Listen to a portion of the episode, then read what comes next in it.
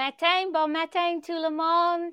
Et ce matin, vous avez moi et Marie-Pierre pour euh, parler avec vous parce que notre chef d'équipe, elle est en vacances à Cancun et euh, elle a oublié qu'il y a un décollage là-bas. Donc, elle n'était pas prête pour nous rencontrer hier soir, mais peut-être demain, on ne sait pas encore. Euh, donc, euh, euh, je, je, vous dis bienvenue à tout le monde d'être avec nous ce matin parce qu'on a un beau podcast à vous donner. Donc, aujourd'hui, on va parler des pourquoi fuzzy? Je ne sais pas s'il y a un mot en français pour fuzzy. Peut-être tu peux me dire, Marie-Pierre. Oui, ça serait un pourquoi confus. Confus. OK. C'est pas, c'est pas du tout la, la même feeling que fuzzy en anglais. OK? Confus, ça veut dire que tu sais pas ce que tu fais.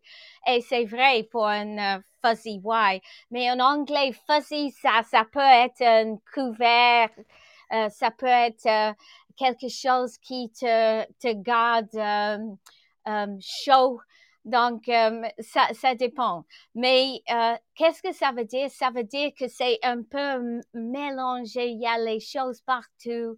Et ce matin, on va décortiquer c'est quoi un fuzzy why.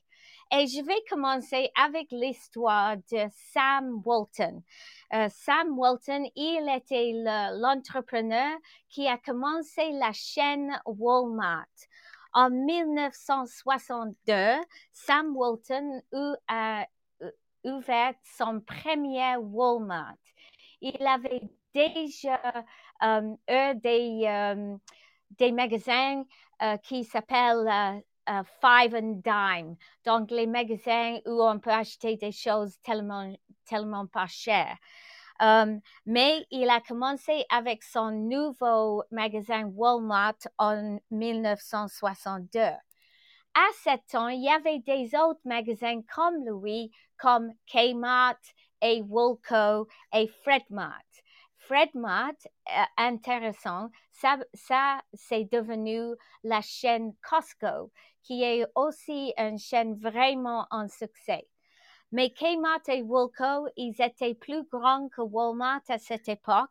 Mais euh, euh, tout de suite, euh, Sam Walton a commencé à grandir son chaîne et il avait beaucoup de succès. Il a compris la, nécessité d'avoir une façon de bien travailler. Il n'avait pas peur de travailler quand il faut. En 1969, euh, ils avaient déjà 18 Walmart en US et en 1970, le, la chaîne Walmart est devenue une corporation. C'est dans le, les bourses. Et euh, après ça, chaque année, ils ont ajouté à peu près 100 son magasin et en 1991, euh, Walmart est devenu international avec la première magasin en Mexique. Malheureusement, en 1992, euh, ils avaient euh, les ventes de 50 billions de dollars avec 1735 magasin, mais c'était l'année que Sam Walton est mort. Donc, euh, ce que c'est intéressant, c'est comment euh, Walton a réussi de grandir son affaire avec beaucoup, beaucoup de magasins, quand les autres, comme Kmart et Woolco, n'avaient pas la même euh, succès que lui c'est sûr qu'il a révolutionné quelque chose dans l'industrie euh, de commercial parce qu'il a introduit les choses comme un, euh, euh, un dépôt central où tout le monde peut chercher des choses pour les magasins. Il a révolutionné des choses comme acheter avec un point of sale euh, avec euh, des, des choses qui gardent toujours qu'est-ce qu'on a en stock, qu'est-ce qu'on n'a pas. Donc, comme ça, il a révolutionné des choses. Mais il y avait beaucoup plus de ça. Il avait une philosophie de travailler ensemble avec son monde. Et il avait dix règles par quoi il avait euh, vu et réglé son affaire. Je vais vous les dire et je suis sûre et certaine que vous, avec nous dans notre MLM, vous allez reconnaître, tout, euh, euh, toutes ces règles de vie de son affaire. Premièrement, c'est de commettre, d'avoir une passion pour ta vie, d'avoir euh, quelque chose qui te fait lever ce matin avec, euh, euh, en étant excitant. Donc, pour lui, à commettre, ça c'est règle numéro un. Numéro deux, partager. Partager tout ce que tu avais créé. Partager avec l'argent dans les, les, les chaises, les, c'est, c'est des choses à tes employés que eux, ils peuvent profiter eux aussi. Donc, ça, c'est une règle pour lui. Troisième, motiver. Donc, regarde ton travail toujours intéressant. Donne les motivations à tes gens. Avoir des buts. Peut-être des fois changer les rôles des personnes pour, que, pour, pour qu'ils peuvent apprendre des autres choses. Um, quatrième, c'est communiquer. Communiquer avec tout le monde. Ne les pas traiter comme les humains qui n'ont pas le droit de savoir des choses. Laisse les gens savoir tous. Comme ça, les gens veulent, euh, vont comprendre qu'est-ce que va passer avec son affaire. Donc, communiquer avec les gens. Garde les gens proches de toi comme ça, ils vont euh, toujours comprendre les décisions qui sont faites. Cinquième, apprécier. Apprécier, ça ne veut pas dire dans les bonus, les primes. Oui, on peut, on peut faire ça, mais c'est plus que ça. C'est apprécier avec les mots donne les mots aux gens. Ah, c'était très bien fait, je suis fière de toi. Ça, ça, ça dit beaucoup plus aux gens. Ils ont besoin de ça. Sixième, célébrer vos succès, mais avoir du humeur quand il y avait des échecs. Et ça, j'ai beaucoup aimé ça parce qu'il y a des fois que moi, j'avais euh, expériencé euh, récemment avec euh, les rénovations dans ma maison, que quand il y avait des, des fautes, des fois, les gens disent, oh, c'était pas ma faute, c'était elle qui l'a fait. Et moi, je ne peux pas admirer les gens qui font ça parce qu'il faut toujours célébrer et avoir, avoir humeur et avoir humilité aussi en disant oui, c'est moi qui a fait la, la faute et, euh, et, on peut euh, avancer avec ça. OK, septième. Oh, ça c'est un nouveau. Écoutez, écoutez tout le monde. Dans nos, notre affaire, on, on, dit toujours on a deux oreilles et une bouche. Ça veut dire qu'on doit écouter deux fois plus, plus fort que euh, parler. Et ça, c'est euh, vraiment une bonne chose. Euh, huitième, dépasser les expectations des gens. Ça, c'est magnifique. Si tu peux dépasser des expectations, tout le monde veut être avec vous. Et lui, il a bien compris cette chose. neuvième, contrôler. Contrôler pas tes gens, mais tes, tes dépenses contrôler ce que tu dépenses pour que tu comprennes c'est où tu trouves ton argent. Et, et dixième, et ça j'aimais bien, c'est nager, mais pas avec les autres, nager en amont. Ça veut dire regarder ce que les gens vous disent ne pas faire et peut-être essayer-le pour dire, ah oui, ça marche. Parce que lui, il a, il a été dit euh, souvent par les gens, oh, il faut pas avoir un magasin Walmart dans une ville avec juste 50 000 personnes. Mais lui a dit oui, il faut et oui, ça marche. Donc, il avait les règles vraiment impressionnantes. Mais qu'est-ce que s'est passé avec Walmart? Parce que la perception de Walmart de, les, euh, de 90 ans, c'est, sorry, de 1990, c'était pas la même perception qu'on a maintenant. Parce qu'en ce moment, quand on parle, il avait plus de 150 euh, procès contre Walmart pour euh, les pratiques de travail euh, délicates. Donc, c'est pour les choses qui n'ont pas bien passé avec les employés. C'est pour les choses que euh, n'ont pas, ils ont pas bien traité les gens. Et ça, c'est pas quelque chose que Sam Walton voulait pour son affaire.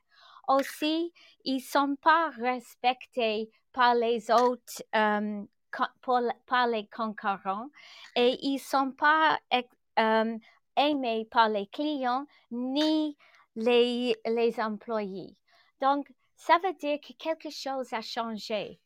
Et qu'est-ce que c'est changé? C'est que Walmart a perdu son chemin. Ils ont décidé d'être comme les autres, à manipuler les gens pour les prix, pour focuser toute leur énergie dans les prix. Et bien sûr, si tu regardes dans le site Walmart maintenant, ça dit on est une euh, compagnie qui cherche pour donner tout le monde la meilleure prix. Mais ça dit rien sur aidez-vous bien traité. Donc, ça veut dire que son pourquoi est devenu confus. Son pourquoi n'est pas pour le, monde maintenant. Et euh, avec cette pourquoi confus, c'est difficile pour une compagnie à avancer pour euh, devenir la meilleure euh, encore. Et ça, malheureusement, c'est l'histoire avec Walmart. Mais dans notre MLM, nous, on a un pourquoi vraiment clair. Mais moi, je sais, c'est clair, c'est pourquoi je suis là depuis 15 ans. Mais euh, et nous, nous avons un euh, chef d'affaires, un, leader extraordinaire qui, si tu dis ces 10 règles de Sam Walton, elle, elle s'occupe avec toutes les règles comme ça tout le temps. Et nous, on le sait. Mais une chose que moi j'ai constaté quand j'ai euh, préparé pour cette euh, podcast, c'est que dans notre MLM, on a toujours les nouvelles personnes, les nouveaux personnes.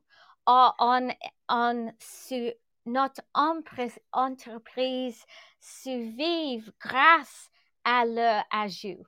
Donc, chaque mois, on ajoute des nouvelles. Ça veut dire est nouveau.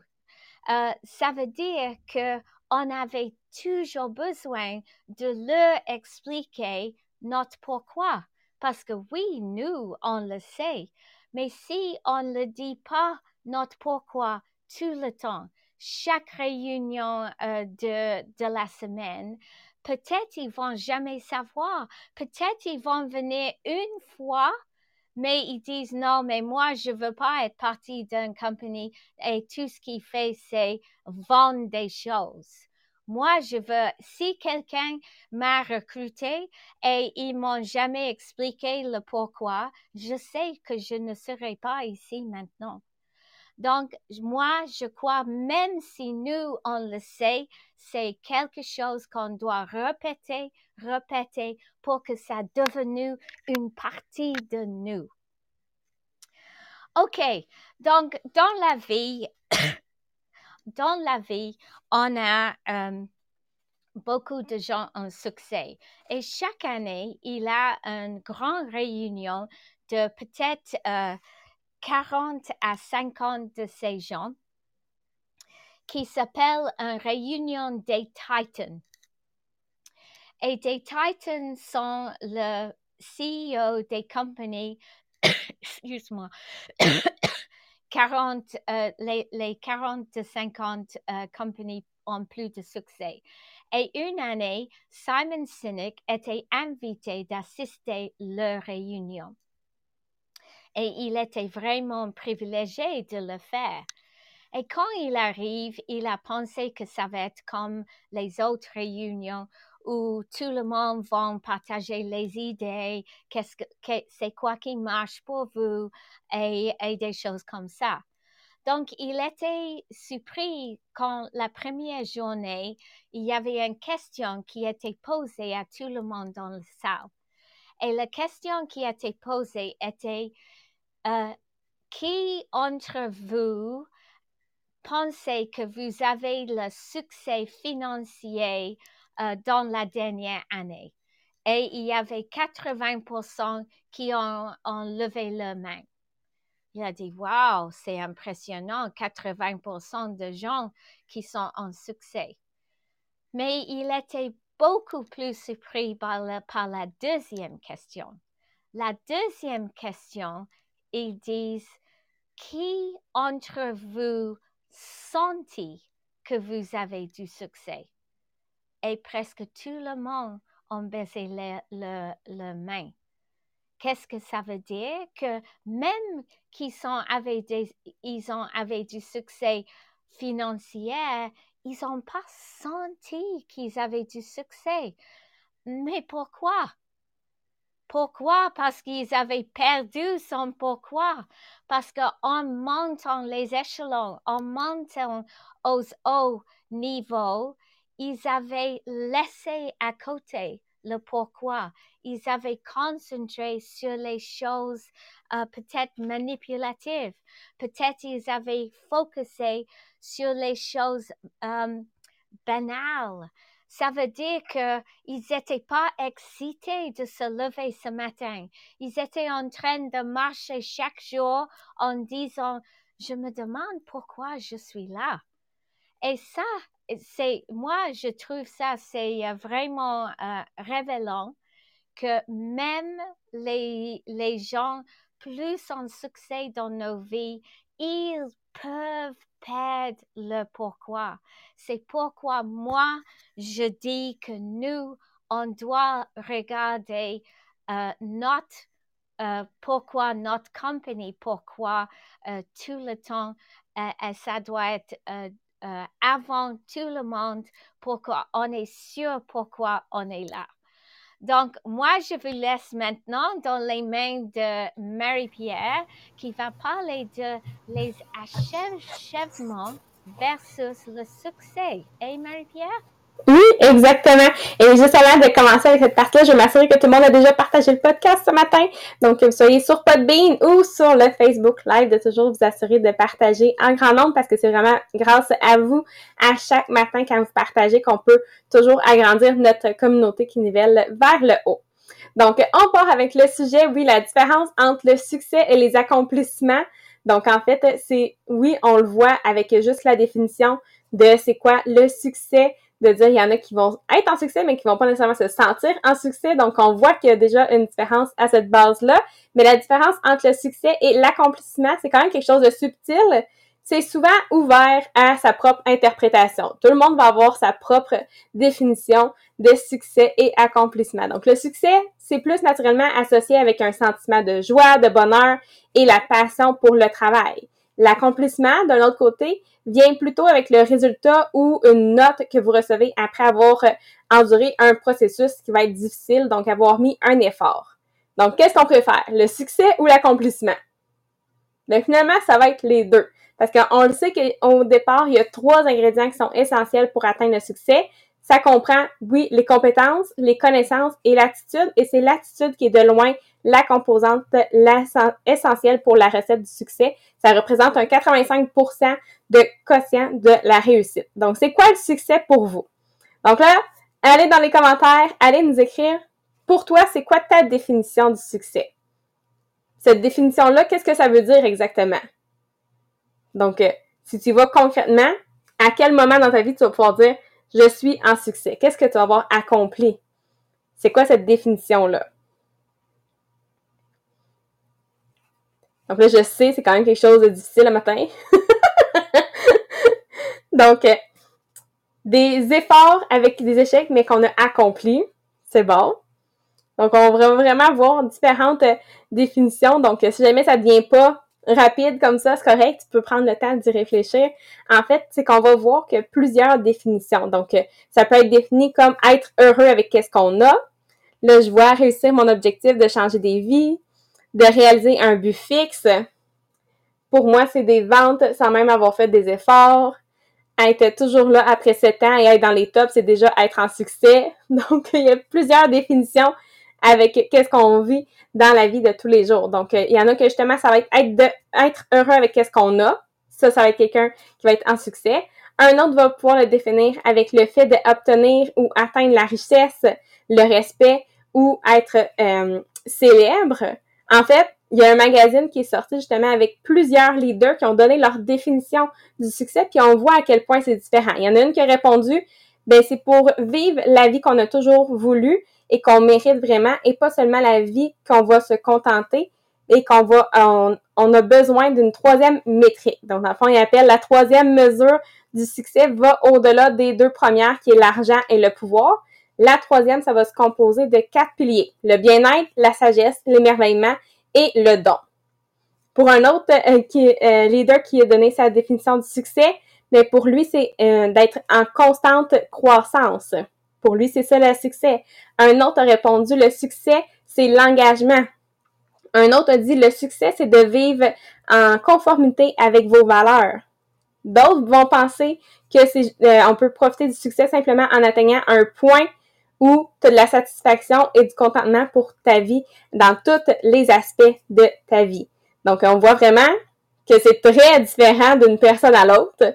Toutes des gens en succès qui vont donner une définition complètement différente de c'est quoi le fameux succès. Donc, c'est pas nécessairement défini par des choses matérielles ou des réalisations.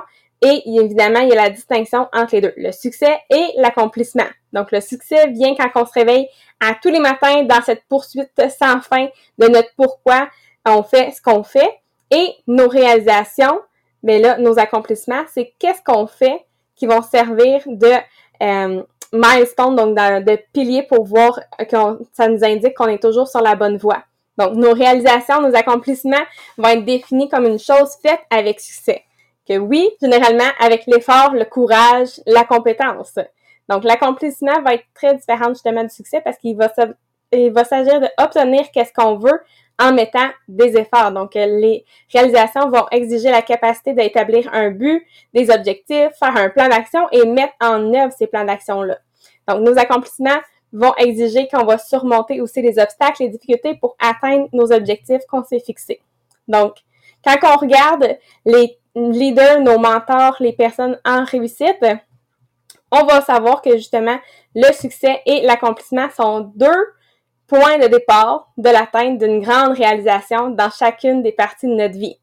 Donc, la clé de ce succès-là ou de notre réalisation, c'est de se fixer des objectifs qui vont être programmés autour de nos valeurs. Et une fois qu'on a programmé notre cible notre désir, mais notre subconscient va être stimulé pour pouvoir conduire, nous conduire et nous guider vers l'atteinte de nos objectifs. Donc, c'est sûr, c'est utile de définir ces objectifs et d'attacher des étapes d'action et des stratégies pour euh, atteindre et correspondre à nos objectifs. Donc, euh, oui, on va rétablir qu'est-ce que notre esprit subconscient, mais aussi qu'est-ce que le conscient va nous donner le résultat souhaité euh, pour une manifestation plus rapide.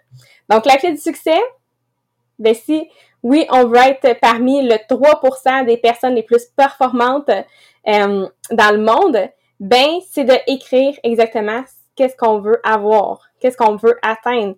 Donc oui, c'est de dire, tu vas avoir un stylo, tu vas avoir un papier, tu vas faire une liste, et déjà là, c'est la première étape pour te rendre à ce 3%-là des euh, personnes les plus performantes et ce qui va t'amener justement à avoir le plus de motivation. Donc, cinq caractéristiques, en fait, des personnes qui vont avoir justement toujours des hautes performances.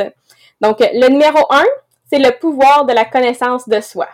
Donc, la conscience de soi, je pense que ça fait six mois qu'on en parle, la conscience de soi, pratiquement chaque semaine. Donc, de connaître ses forces, de connaître ses faiblesses, c'est une caractéristique vraiment importante pour rechercher l'excellence. Donc, les personnes qui sont très performantes vont être capables de se critiquer régulièrement et faire des ajustements pour atteindre plus grand. Numéro 2, c'est la conscience du temps. Donc, comme tout, que ce soit un aliment ou que ce soit de l'or, le temps, c'est toute une marchandise qu'on voit. Mais le temps sera jamais mis sur euh, le, les stock markets. Je me souviens même pas en français comment ça s'appelle. en fait, n'importe quel milliardaire va vous dire que le temps est plus précieux que l'or. Les personnes très performantes perdent jamais de temps. Numéro 3, c'est la persévérance. Donc, de se tenir avec des gens que justement vont toujours être performantes, vont personnifier une personne persévérante qui vont continuer justement en fait une persistance obstinée à chaque jour. Numéro 4, c'est le pouvoir de la décision. Donc, l'indécision, c'est toujours qu'est-ce qui va euh, détruire les accomplissements. Donc, l'histoire l'a montré, une armée avec un mauvais plan de bataille, mais qui va être exécutée avec force, peut vaincre une grande force qui ont été euh, mieux guidés, mais qu'ils sont peut-être moins bien déployés.